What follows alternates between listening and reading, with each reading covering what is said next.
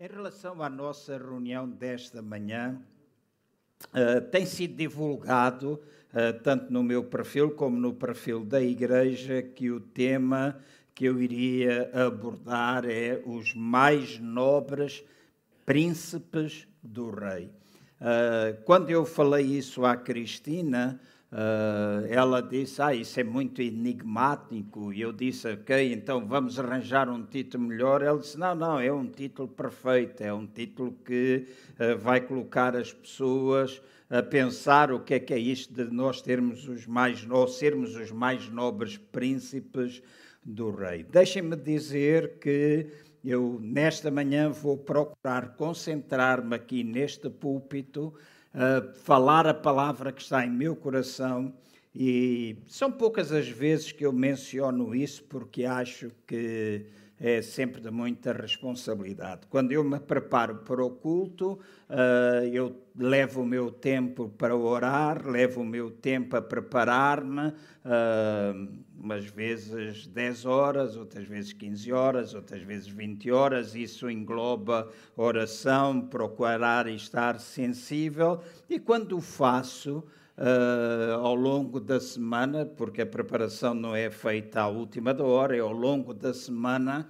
Uh, eu creio que aquilo que eu partilho é o que Deus deseja que seja partilhado com a Igreja. Essa, pelo menos, é sempre a minha oração e o meu pedido a Deus para que eu possa falar aquilo que, na realidade, aquelas pessoas que estão presentes e agora aquelas que nos escutam pelas redes eh, possam, eh, possa ser a palavra que é adequada às suas necessidades e também possa constituir desafio para eles. Então, eu não preciso todos os domingos de dizer que eu trago a palavra do Senhor para vocês, porque acredito que todos os domingos eu trago mesmo a palavra do Senhor, porque eu procuro essa mesma palavra.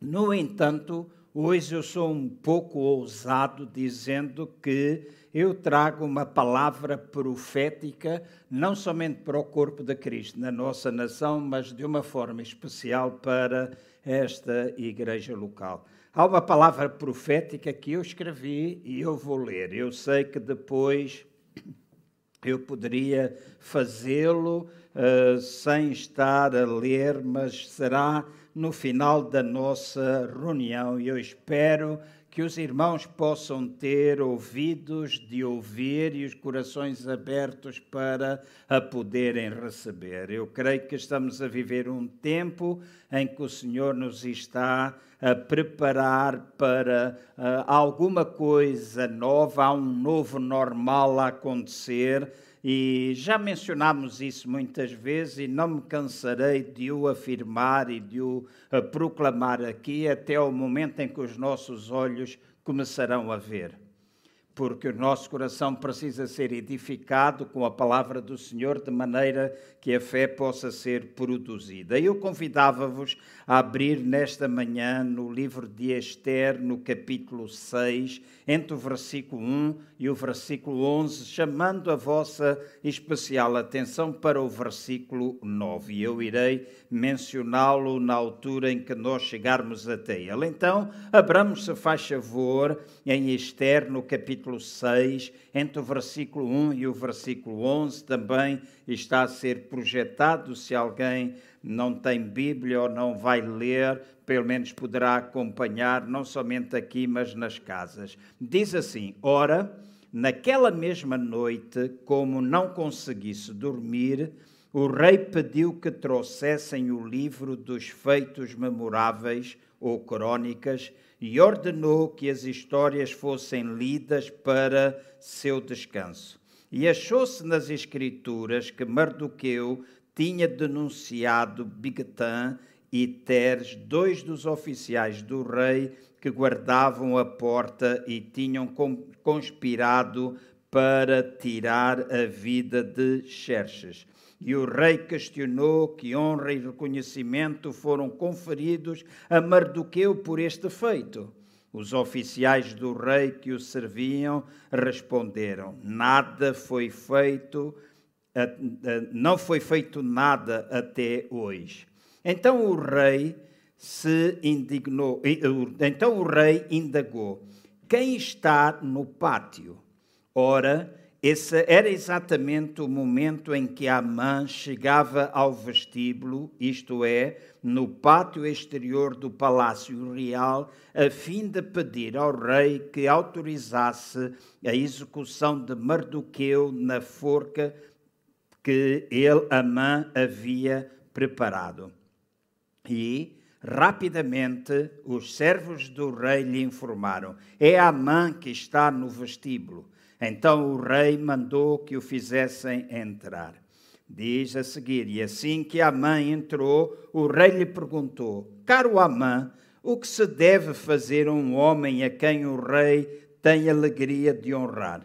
Diante dessa questão, Amã pensou consigo mesmo: Ora, a quem o rei teria tanta satisfação de honrar, senão a mim? Por essa razão, deu a seguinte resposta ao rei: Ao homem que o rei tem prazer em honrar, caberia bem que se lhe vestissem o manto real, e gravem esta palavra manto ou túnica real, que o próprio rei tenha usado em grandes momentos, inclusive o cavalo que o rei costuma montar. Então, fixem esta palavra túnica real ou manto real e o cavalo que o rei costuma usar em grandes momentos. Uh, o cavalo que o rei costuma montar e que se lhe coloque sobre a cabeça uma réplica da coroa real. E agora vem o versículo 9 e sobre ele eu quero desenvolver a mensagem desta manhã. E mais, que tal ato envolva alguns dos mais ilustres príncipes do rei. Ilustres príncipes do rei. Uma outra tradução fala acerca dos mais nobres príncipes do rei.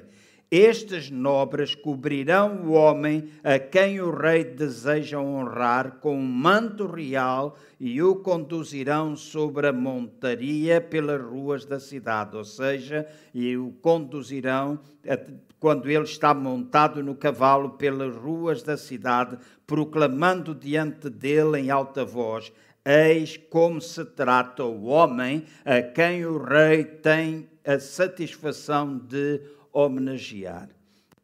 Ao ouvir esta sugestão, ordenou prontamente o rei a Amã: Muito bem, toma, pois, depressa os trajes e o cavalo, exatamente como disseste, e que se faça assim para com o judeu Mardoqueu, que está sentado à porta do palácio real. E lembra-te, não deixes de realizar absolutamente nada do que disseste.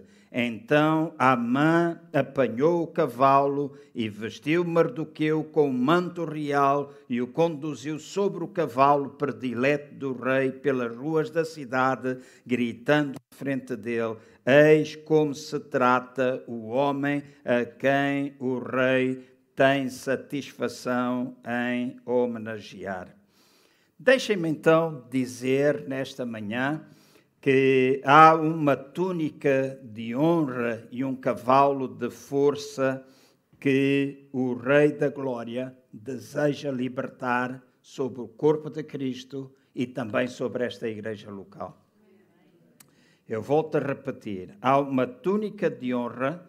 Eu vou ter de fechar aqui as minhas notas porque elas não estão a deixar avançar Há uma túnica de honra e um cavalo que Deus deseja colocar ou trazer sobre o corpo de Cristo nesta nação.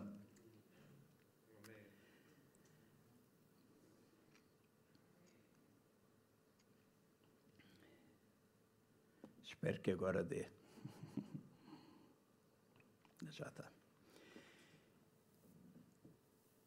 Este manto, ou esta túnica, só chegará, escutem bem, eu vou procurar simplesmente uh, partilhar toda esta palavra que está dentro do meu coração e, como eu já disse, vou procurar fazê-lo de uma forma clara e talvez até um pouco anormal da, da forma como eu costumo pregar todos os domingos. Mas deixem-me dizer assim: este manto, ou esta túnica de honra, que foi colocada sobre Mardoqueu e que Deus deseja colocar sobre o corpo de Cristo e sobre esta igreja, local, este cavalo de força que o Rei da Glória deseja libertar sobre o corpo de Cristo e sobre esta igreja, então este manto só chegará àqueles que tiverem uma revelação da sua nobreza, mas serão capazes de permanecer humildes no seu coração. Não é simplesmente a revelação da nobreza, mas é também humildade nos nossos corações. Este manto, quando nós falamos deste manto, esta túnica de honra, este manto representa autoridade. E ele somente libertará a sua autoridade sobre aqueles que têm um coração submisso. O seu desejo é vestir todas as pessoas a quem Ele tem chamado. E quando eu falo de Deus chamar pessoas, eu não estou a referir-me única e exclusivamente àqueles que têm uma chamada para os cinco dons do ministério, apóstolo, profeta, evangelista, pastor ou ensinador, me refiro a todas as pessoas que são nascidas de novo, porque muitas vezes nós pensamos que a chamada é somente para algumas pessoas especiais, mas deixem-me dizer, a chamada é para todos nós. Não há ninguém que esteja aqui sentado e alguém que esteja na casa e que seja um filho de Deus que não tenha sido chamado e que a quem não tenha sido entregue um ministério. A palavra de Deus diz que a todos nós Ele deu o ministério da reconciliação, por exemplo. Alguns outros têm outros dons, outras chamadas, outros ministérios que devem ser colocados ao serviço do corpo de Cristo e principalmente provados dentro da igreja local. Porque muitas vezes nós pensamos, eu ando a edificar o reino de Deus, mas ninguém edifica o reino de Deus se primeiramente não edificar na sua igreja igreja local. Não é o reino que reconhece, é a casa do Senhor, é a igreja do Senhor que reconhece os diferentes ministérios que as pessoas têm e também é a igreja local que envia. Se nós pensarmos o contrário, por mais espirituais que nós queiramos pensar ou pensarmos que somos, na realidade não estamos de acordo com aquilo que é a palavra de Deus. Então, aquilo que a gente diz sentir nunca pode ultrapassar aquilo que está escrito. Então, ele quer vestir todos aqueles a quem ele, estão, a quem ele chamou, mas não são todos aqueles que ele chamou que estão dispostos a receber as suas instruções. E se não estão dispostos a receber as suas instruções, então também não poderão estar a ser edificados no seu caráter segundo o Espírito de Deus, ou pelo Espírito de Deus e pela sua palavra. Então, este é o significado do manto, autoridade, a autoridade que Ele quer libertar sobre nós. E quando estou a falar de autoridade, eu não estou a falar de poder, porque poder e autoridade são duas coisas diferentes. E a autoridade não é fruto de um cargo, cargo no sentido em que eu quero falar, autoridade é aquilo que nos é conferido por Deus. É esta túnica que é colocada sobre a nossa vida e a vida de todos aqueles a quem Ele chamou. O cavalo que o Rei da Glória deseja conceder nesta hora é o do poder libertado pelo seu Espírito. Esta libertação de poder vai demonstrar o amor e a graça de Deus a toda a humanidade e também conduzirá as pessoas a uma intimidade com Ele. E eu sei, e hoje eu vejo, leio, acompanho algumas pessoas, procuro às vezes estar atento a um determinado número de conversas e parece que hoje uh, esta, uh, as redes sociais, a internet no geral, as igrejas, muitas conversas estão inundadas de pessoas que uh, estão trazendo doutrinas, estão trazendo ideias humanas para estes lugares e principalmente quando elas são trazidas para dentro da igreja, é alguma coisa que não deve acontecer. É o único lugar onde não deve estar. E a que é que eu me refiro? Quando as pessoas dizem que hoje já não tem de acontecer aquilo que acontecia, quando hoje as igrejas são transformadas. E, por favor, não me interpretem mal. Eu sou daqueles que defendo que qualquer profissão deve servir para nós edificarmos o reino de Deus. E eu acredito que este é um tempo em que nós precisamos de médicos, pastores, nós precisamos de psicólogos, pastores, nós precisamos de gente formada que coloca a sua profissão ao serviço do reino de Deus. Eu sou daqueles que acredita nisto. Mas este púlpito não pode ser em lugar, em vez de ser um lugar da pregação do evangelho, não pode ser um lugar de pregação das nossas ou das nossas Hoje ainda é um tempo em que Deus quer libertar do seu poder sobre a igreja. O seu poder que vai fazer com que as pessoas cheguem a Jesus Cristo.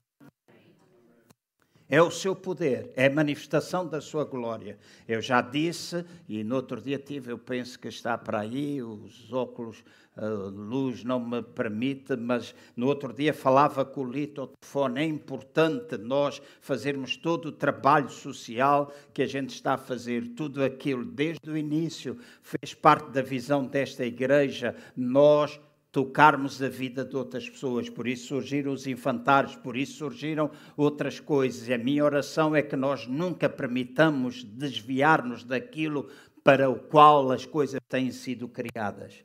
Porque às vezes podemos ser tentados a que isso aconteça. Mas podemos fazer tudo isso, mas mais importante do que a gente dar comida, mais importante do que nós darmos roupa, mais importante do que nós vestirmos aqueles que estão despidos, é fazermos das pessoas discípulos de Jesus Cristo. E esta é a nossa missão. E é missão de uma igreja família. Eu já disse e espero que o tempo possa permitir. Nestas condições, ou quando nós pudermos estar todos juntos, porque nesta semana eu orava e muita coisa enche o meu coração, um desejo forte de transmitir o que está dentro para os irmãos, de acordo com aquilo que nós falámos em março. E se nós não pudermos fazer todos juntos, Deus vai dar-me de certeza absoluta sabedoria para que nós possamos eh, pôr em prática aquilo que nós desejamos. E uma das coisas que é importante é trazermos clareza a esta igreja o que é que significa ser igreja família e qual é a cultura que nós devemos ter. Sem cultura, nós não vamos a lado nenhum. Eu não estou a falar cultura livre, estou a falar da cultura que marca a vida e as raízes desta igreja. Temos de aprender a desenvolver uma cultura de honra, por exemplo. Precisamos perceber o qual é a amplitude do termo família. Quando eu falo de sermos igreja família, eu não falo de nós simplesmente nos relacionarmos bem tem sido um ponto que eu tenho focado muitas vezes. Se nós não formos capazes de nos relacionar uns com os outros, jamais nós poderemos ser reconhecidos por aqueles que conhecem Cristo. Porque a Bíblia diz que se nós, se, as pessoas saberão que somos discípulos de Jesus se nos amarmos uns aos outros. E se nos amamos uns aos outros, não nos mordemos uns aos outros, não falamos mal uns dos outros, não combatemos uns aos outros, certo? É isso que é amor. Então, se nós vamos perceber verdadeiramente o que é família, não é simplesmente nós nos podermos dar bem uns com os outros. Agrada-me muito ver o espírito criado quando nós viemos para dentro desta casa, a maneira como nós nos podemos aproximar e relacionar agora, não de uma forma tão distante. Damos graças pelo bar que possibilita um relacionamento mais próximo, não nesta altura, faz falta um cafezinho e um bolo de vez em quando, né? assim, mas possibilita muito isso. Mas essencialmente sermos igreja família significa que nós fazemos dos nossos filhos pais, que por sua vez vão transformar, vão dar-nos netos e por aí fora. Está implícito uma mentalidade multigeracional, está implícito nós fazermos discípulos de Jesus. Nós não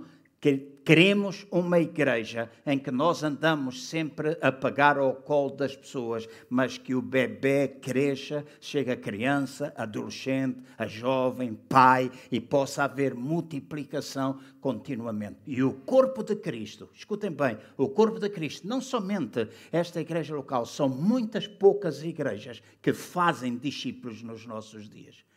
Temos grandes cultos, grandes festas, grandes celebrações, tudo isso é muito importante. Mas quantas dessas pessoas, na realidade, são discípulos de Jesus Cristo?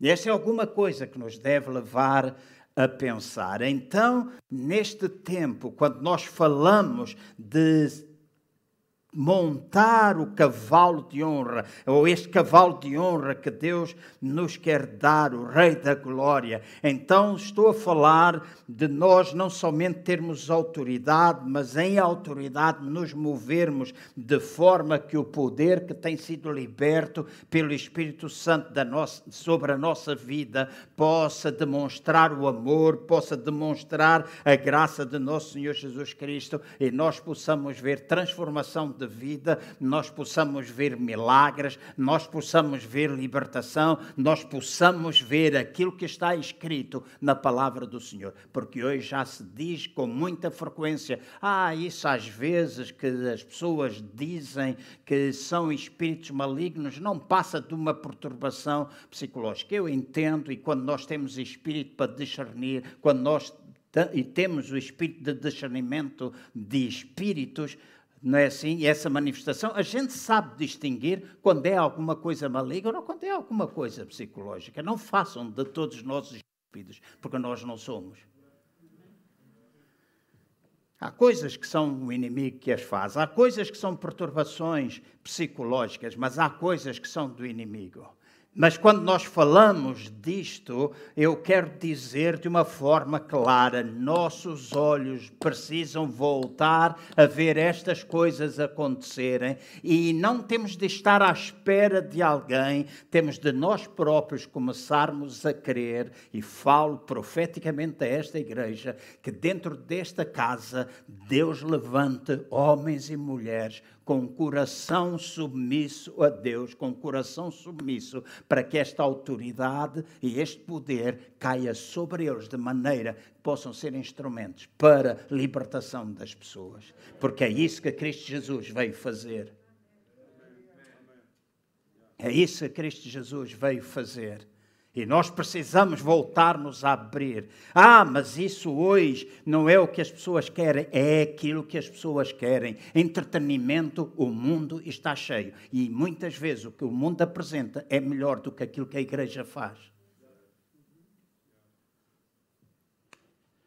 Viajemos, vamos a alguns lugares e vamos assistir a alguns espetáculos. Há coisas que nos fazem ficar abismados. Então, nós não precisamos, apesar disso ser importante na igreja, nós termos bons, boas reuniões bons eventos, eventos de qualidade, é importante, mas que tudo isso sirva única e simplesmente para atrair pessoas que nós podemos vir a discipular e onde o poder de Deus e a graça de Deus é manifesta para que essas pessoas possam, na realidade, ser transformadas e transformar outros, ser influência para os outros, ser influência para os filhos, ser influência para os netos e por aí fora. Não, no, não somente no sentido natural, mas também no sentido espiritual. A Isaías, no capítulo 32, no versículo 8, diz assim: Mas o homem nobre faz planos nobres, e graças aos seus feitos nobres permanece firme. Então, quando eu digo ou falo de nobreza, eu fui ver ao, ao dicionário uh, no início da semana o que é que esta palavra significava. E nobreza tem a ver com uma classe de pessoas diferenciadas pelo nascimento ou linhagem real. É uma das explicações. Outra palavra eh, diz, outro significado é uma posição ou status nobre. Há uma outra explicação dizendo o estado ou qualidade de ser exaltado em caráter. Então, deixem-me dizer, é a hora de os nobres planos de Deus, do Deus vivo, serem vistos e não apenas ouvidos. Serem vistos e não apenas ouvidos. O mundo está à procura de uma demonstração do seu poder e demonstração de amor que conduzirá as pessoas até Cristo. Então, nós não podemos fazer planos nobres até que entendamos que somos sua semente nobre nesta terra e é a nossa nobreza que vai permitir que nós possamos reinar e governar nesta hora através de Cristo Jesus. E este é o plano e propósito de Deus para nós. Nós muitas vezes nos deixamos controlar por aquilo que é dito, por aquilo que é passado, mas na realidade o que deve controlar a nossa vida é a palavra do Senhor. E está escrito que Ele nos deu e nos chamou para reinarmos em Cristo nesta hora. Então há muitas coisas que nós voluntariamente abdicamos de fazer porque não somos capazes de reconhecer a nossa nobreza não somos capazes de reconhecer a autoridade que Ele nos conferiu. Não somos capazes de de reconhecer o poder que tem sido colocado sobre as nossas vidas, então nós fugimos e dizemos que, ok, isto não é para nós, isto não é alguma coisa que nós aconteçamos, que faça que aconteça. Às vezes nós até dizemos, ah, nós não podemos obrigar Deus. É verdade que nós não podemos obrigar Deus. Deus é todo-poderoso, Deus é soberano, Deus é tudo isso e todos nós sabemos isso, mas também se eu e vocês não fizermos aquilo que Ele nos manda, ele também não faz nada. Por isso nós dizemos: a oração move Deus. Certo? Por isso nós acreditamos no poder da oração. Quando nós oramos, a nossa oração não muda Deus, mas põe Deus em movimento. Quando nós fazemos as obras de Jesus, e há uma grande diferença entre oração e fazer as obras de Jesus. João capítulo 14, João capítulo 16. Em João capítulo 14 fala de nós fazermos as obras de Jesus. E há muita gente hoje que brinca, que goza, que diz que não deve ser feito, que eu não posso ordenar, que eu não posso fazer isto ou eu não posso fazer aquilo. Mas deixem-me dizer, quando eu oro, eu oro ao Pai em nome do Senhor Jesus e o Pai responde. Mas quando eu vou para fazer as obras de Jesus, vamos dizer, se eu vou orar por um doente, eu não vou dizer, Pai, se é tua vontade de curar, é vontade de Deus curar todas as pessoas são curadas? Não. Razões, sei algumas, outras eu não sei, mas o orar pelas pessoas é minha responsabilidade, o resto eu deixo com Deus. Então eu faço as obras e quando eu vou fazer as obras, eu vou dizer em nome do Senhor Jesus, sai dela doença. Eu não vou dizer, Senhor, se é tua vontade de tirar, se eu faz dessas coisas. E hoje há uma grande conversa à volta destas coisas e divido o corpo de Cristo neste sentido. E alguns que acreditam e que falam da maneira como eu falo, estão a ser enxovalhados, estão a dizer que isto é alguma coisa que não é correto. É correto, vamos fazer Se tu nunca viste um milagre na tua vida, deixa-me dizer, tu não crês em milagres. Mas se tu já viste milagres na tua vida, tu vais crer em milagres. Se tu já viste pessoas serem libertas através da tua vida, se tu já oraste com enfermos e eles foram curados, se tu já expulsaste demónios, se tu já fizeste tantas coisas, em nome do Senhor Jesus, tu vais crer que isso é a vontade de Deus. E não vais arranjar desculpas, não vais dizer essa não é vontade do Senhor, é vontade do Senhor fazer isto. Então nós precisamos captar esta nobreza e fazer planos nobres para que nós tenhamos o direito de governar nesta hora. E a questão que nós temos de colocar a nós mesmos é em que planos nobres estamos nós envolvidos. Em João, no capítulo 3, no versículo 5, Jesus disse: Em verdade, em verdade te digo: quem não nascer da água e do Espírito não pode entrar no reino de Deus. E qual é o nascimento mais elevado que um homem ou uma mulher pode ter a não ser nascer do Espírito de Deus? Não há nascimento mais nobre do que, do que este. Então é este nascimento pelo Espírito Santo de Deus que nos dá o direito à nossa nobreza e nos permite entrar no reino de Deus. Filipenses 4, 5 diz assim: deixar que a natureza, o caráter e a autoridade de Cristo que está dentro de nós sejam evidentes para toda a humanidade. É a palavra de Deus a falar que esta, esta presença do caráter, esta presença da natureza, esta presença da autoridade de Cristo possa fazer entrar e que possa demonstrar ou ser evidente para toda a humanidade. Dois ou três versículos mais quero ler-vos. Segunda de Pedro, no capítulo 1, no versículo 2 a 4, está escrito assim. De Pedro, capítulo 1, versículo 2 a 4. Diz: A graça e a paz vos sejam multiplicadas no pleno conhecimento de Deus e de Jesus, nosso Senhor. Seu divino poder nos concedeu tudo de que necessitamos para a vida e para a piedade por intermédio do pleno conhecimento daquilo que nos convocou para a sua própria glória e virtude pelas quais nos tem otorgado suas preciosas e grandiosas promessas, para que por elas vos torneis coparticipantes da natureza divina, livrando-vos da corrupção das paixões que há no mundo. Volto outra vez a dizer, esta é a palavra de Deus, e esta é a palavra, e coloca a palavra de Deus acima de toda e qualquer opinião que algum homem possa ter. Eu e vocês fomos coparticipantes. Nós somos chamados para participar das obras de Jesus. Então não importa o que A ou B possa fazer, eu e vocês precisamos olhar de novo para a palavra. Quando nós falamos muitas vezes dizendo que nós precisamos voltar às nossas raízes, nós precisamos voltar à origem, nós precisamos voltar à origem, que se chama a palavra de Deus.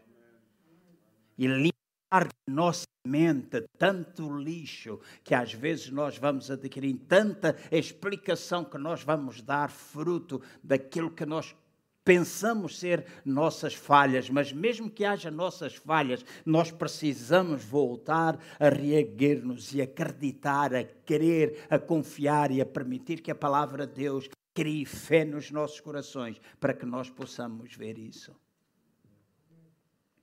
E possamos ver isso no tempo presente. Então, nós precisamos que o povo de Deus entenda que temos o seu poder divino. E esse poder vem residir em nós quando recebemos a sua natureza divina através do novo nascimento. Então está na hora de percebermos que a sua natureza está em nós e que nós simplesmente precisamos ativá-la. Nós precisamos pôr esta natureza em ação. Muitas vezes nós ouvimos falar acerca do ADN. E o ADN, uh, esta semana, uh, estas palavras vieram, porque às vezes nós jogamos com palavras, o J significa isso, ou aquilo e por aí fora. E esta semana quando eu preparava a mensagem, quando orava, esta expressão ADN, para mim é a ativação divina da natureza que está em nós. ADN, ativação divina da natureza.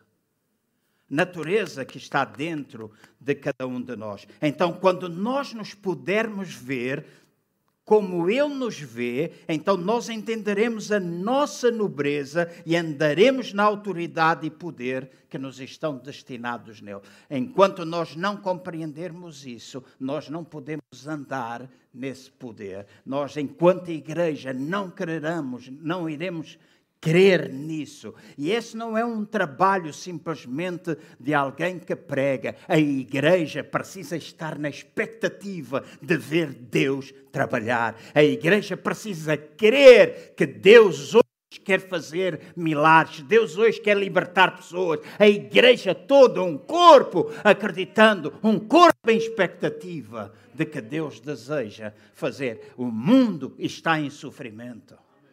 Há muita gente que nos escuta neste momento que está em sofrimento, estão à espera de uma ação, estão à espera de uma palavra, estão à espera que alguém no corpo de Cristo se levante e possa executar as obras de Jesus. Vimos no passado, ok, já vamos chegar a essa parte. Mas o importante é hoje, o que é que nós queremos hoje. E hoje nós precisamos, enquanto igreja, e de uma forma específica para esta igreja local, nós precisamos voltar a, ativar a natureza divina em nós. Voltar a ativar a natureza divina. Não medo de às vezes acontecer uma ou outra coisa que pode até parecer mais extraordinária. Eu, vocês sempre me ouviram, aqueles que me conhecem há muitos anos, sempre me ouviram dizer: eu prefiro lidar com o exagero do que lidar com a frieza. Porque o exagero, quando a gente quer, deita um balde de água fria em cima e acalma. A gente carrega no travão e para. Quando um corpo não se move, é uma coisa difícil de acontecer. Então o corpo precisa querer, nós precisamos voltar a ativar. E nós voltamos a ativar quando nós somos capazes de nos libertar na presença de Deus. Quando nós louvamos, e caneco, nós temos máscaras, mas as máscaras não nos impedem de nós cantarmos, as máscaras não nos impedem nós louvarmos em línguas estranhas. Ah, que coisa! Volta a falar disso, volta a falar disso, porque aquele que fala em línguas edifica-se a si mesmo. E se alguém diz que não é para os dias de hoje, é para os dias de hoje.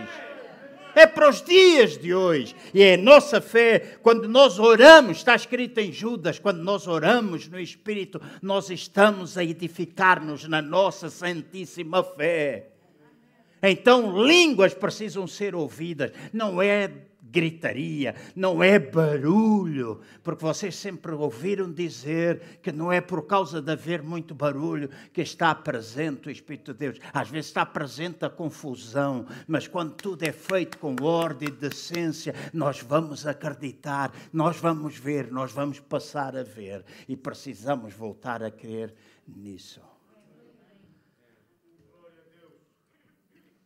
Ativar a natureza divina em nós.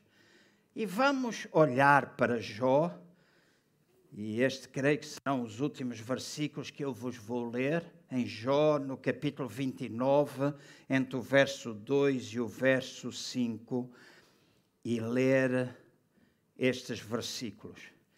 E eu creio que aqui nós vamos ser capazes de ver o que é que nós podemos fazer para promover este ADN, o que é que nós podemos e devemos fazer para ativar, para a ativação divina da nossa natureza. Não é uma coisa natural, não é nós que o fazemos, mas é Deus quem ativa, é Ele que nós queremos ver fazer isto conosco.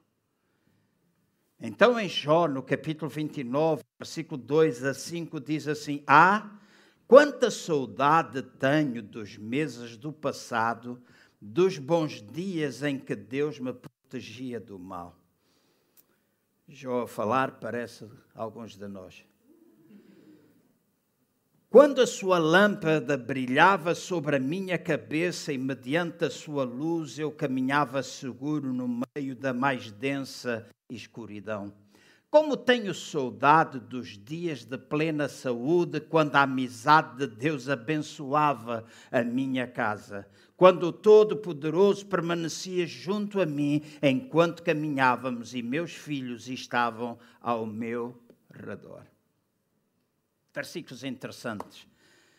Mas eu creio que nesta altura Jó ainda estava a olhar para aquilo que tinha acontecido, para aquilo que havia sido, e ainda não era capaz de ver aquilo que haveria de ser. Ele não era capaz ainda de ver o que é que estava lá mais à frente. E deixem-me dizer assim: ao olharmos para estes versículos, eu creio que há coisas que eu e vocês podemos aprender, ou lições que nós podemos extrair deste seu, deste seu discurso, que vai fazer que nós sejamos os nobres príncipes do Rei nesta terra. Que nós sejamos os nobres, nós, os príncipes, nobres príncipes do Rei nesta terra. O que é que Jó disse aqui? No primeiro versículo 2, Jó diz: Oh, quanta saudade tenho dos meses do passado, dos bons dias em que Deus me protegia do mal. Note bem, uma das coisas que eu e vocês precisamos aprender a fazer é não olhar para os meses passados, mas libertarmos a fé agora que move as montanhas que estão no nosso presente. Não adianta nós levarmos a vida a falar daquilo que ficou para trás. Eu e vocês temos boas memórias. Podemos dizer que tenho saudade, mas isso não interessa. A saudade é saudade, simplesmente uma coisa. E parece que é o único país ou língua do mundo que utiliza esta palavra saudade. Mas ninguém tem a palavra saudade. Então não adianta nós olharmos para os meses passados, é a fé agora, a fé do presente, que vai mover as montanhas que nós temos no nosso presente. E se nós fizermos isso, ativamos a natureza divina em nós, mas ao mesmo tempo nós executamos a nossa nobreza em autoridade e em poder. Segunda coisa, nunca duvide da mão e dos olhos protetores de Deus. Ele está sempre conosco. Ele dizia: Saudade tenho dos meses passados, dos bons dias em que Deus me protegia do mal. A minha questão é essa: Deus tem te protegido todos os dias ou não? Ele falava, ah, naquela altura protegia e não te protege hoje? Então nunca fiques a pensar que Deus não está contigo no presente. Nunca duvides de que a mão e o olhar de Deus estão continuamente sobre a tua vida, mesmo quando tu cometes algum erro, mesmo quando tu pecas. A mão de Deus, o olhar de Deus, não deixa de estar estendida ou virada na tua direção. E Ele não, de, não deixa de estar contigo nesse momento. Às vezes, e nós ficamos muitas vezes sem perceber isto, porque não entendemos a palavra de Deus. Mas não é o pecado que, na realidade, quebra a tua, que te separa de Deus. O pecado quebra a tua relação com Deus, a relação, mas não faz com que tu deixes de ser um filho de Deus. E se tu és um filho de Deus, Ele está contigo. Enquanto filho de Deus, não tens de estar sempre a dizer, eu sou um pecador. Eu estou sempre a dizer às pessoas que dizem, ah, nós somos muitos pecadores. Se vocês são pecadores, precisam ser salvos. Mas vocês, se são salvos, não são pecadores. Vocês são filhos santos e justos em Cristo Cristo Jesus. E a vossa vida, a vossa relação pode ter sido quebrada por um momento, mas vocês não deixam de ser filhos de Deus. Então nós precisamos voltar a abrir os nossos olhos para podermos ver aquilo que a palavra de Deus revela. Então não é quando eu falho, não é porque eu pequei que Deus deixa de estar comigo. Não é quando tu, quando o teu filho faz algum disparate, que tu dizes, não és mais meu filho, não és mais meu filho, não. Ele continua a ser teu filho. Às vezes tu vais ter de o corrigir, mas ele é teu filho, mesmo que ele diga, não, tu não és meu pai, não és minha mãe, é meu pai, é minha mãe, para sempre. Terceira coisa importante, o seu amor é a sua luz e nada nos poderá separar do seu amor. O seu amor é a sua luz e nada nos pode separar do Senhor. Não há nada que nos possa separar de Deus. Eu costumo dizer que a única coisa que nos pode separar de Deus é se eu e vocês escolhermos afastar-nos. Porque de resto ele nunca se afasta sempre no mesmo lugar onde nós o deixamos. Ah, Deus está muito longe. Não, não, não, não. Tu estás muito longe. Deus está lá sempre. Então, chega-te, aproxima-te. Não é Ele que se afasta, és tu que te afastaste. E se tu te afastaste, vai lá. Ele está lá à tua espera, no mesmo lugar onde tu o deixaste. E às vezes, coisas que os homens inventam, quando a palavra de Deus torna as coisas tão claras, nada nos pode separar do amor de Deus. Quarta coisa, não penses que o teu tempo passou, nem que Deus abandonou o seu destino para ti. E às vezes nós pensamos que o nosso tempo passou, que o nosso tempo acabou. E eu digo isto muitas vezes, e esta semana voltei a pensar nisso outra vez. Fiz a semana passada, sexta-feira ou quinta-feira, operação ao olho. Ou esta semana dei um trambolhão, mais um trambolhão lá na rua em Aveiro, porque com o olho meio embaciado, não vi bem o passeio, deu interrupção, caiu, e não houve uma alma humana que viesse ter comigo a dizer precisa de ajuda. Tem o joelho todo esfolado, ele está roto daqui, mas é aqui que está. E tem isto, doeu-me toda a semana. E às vezes eu penso, ontem dei conta que perdi tanto peso, já tenho aqui peles, e comecei a pensar, eu vou precisar fazer musculação, e fui ver lá os elásticos para fazer, e comecei, vou comprar uns pesos para levantar, para quando eu for para a praia. E a gente às vezes pensa, ah, acabou, estás velho, etc. Mas eu sempre disse que eu nunca posso reformar-me em termos legais, mas nunca me reformarei de servir a Deus. Ouçam bem, nunca, e nunca é uma palavra poderosa, nunca me reformarei. Terei de me ajustar à realidade desse presente, e a realidade desse presente poderá levar-me a não ser capaz de fazer todas as coisas da forma como eu fazia, mas mesmo no meu presente, a minha mente não está voltada mais para aquilo que eu posso fazer, mas para a forma como eu posso ajudar outros a fazer. Como é que outros podem fazer? Como é que outros se podem erguer e fazer as coisas em nome do Senhor Jesus? Então, não pensemos que o nosso tempo acabou, que o nosso tempo avançou, que Deus abandonou o nosso destino. Em, por último, não baseis a tua crença em saber se Deus está ou não contigo por causa daquilo que tu perdeste ou desististe de fazer. E às vezes nós perdemos alguma coisa. Às vezes nós desistimos de fazer alguma coisa e ficamos a pensar que Deus está ou não conosco por causa dessas coisas. Eu não fiz, então Deus não está. Deus não me ama. Ele está triste comigo. Expressões que nós tanto usamos, mas às vezes deixamos de fazer, às vezes nós perdemos alguma coisa, mas não significa que Deus não esteja conosco.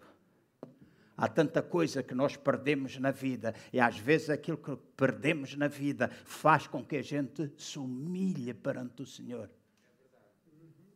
Então não é perda, perca, é ganho. ou perda. É ganho. Às vezes, alguma coisa se perdeu, mas é ganho para nós, porque nós somos capazes de abrir os nossos olhos e não ver segundo olhos naturais e passamos a perceber segundo olhos espirituais o que é que está a acontecer conosco e na nossa vida. Então não penses ou não baseis a tua crença se Deus está ou não contigo por causa daquilo que tu perdeste ou por causa daquilo que tu deixaste de fazer, mas confia que Deus é sempre contigo. Em toda e qualquer circunstância, Deus é sempre contigo. E é importante então nós caminharmos desta direção para que sejamos os nobres príncipes da terra sempre. Gente que caminha em autoridade, gente que caminha em poder, gente que está a ver Deus nas coisinhas pequenas ou como nas coisas que nós dizemos são serem tão grandes, mas às vezes aquilo que para nós é muito grande, para o outro é muito pequeno. Às vezes aquilo que nós pensamos ser um arranha-céu de 100 andares para Deus é simplesmente uma casa térrea ou vice-versa. Então não vamos medir as coisas pelo natural, porque às vezes Jesus ministrou a uma só pessoa e uma só pessoa fez um estrago na, tremendo no reino das trevas. Então a gente às vezes pensa, ah, multidões, é bom termos multidões, sinal do fim. Nós muitas vezes falamos, há muita gente hoje a falar. Esta semana pediram para preparar alguma coisa sobre isso. Tanta gente, a internet está cheia da besta, do anticristo, e disto e daquilo e daquele outro, e deste sinal, e mais aquele. Esta semana ali, depois disse: já não tenho paciência para isto. Um dos sinais é a grande colheita. Eu já disse mais do que uma vez: os sinais que mostrarão aquilo que Jesus está próximo não é aquilo que se passa no mundo, mas aquilo que se passa na igreja. Ouçam bem. E vamos dar tempo ao tempo. Se não partirmos antes dele voltar, vamos dar tempo ao tempo.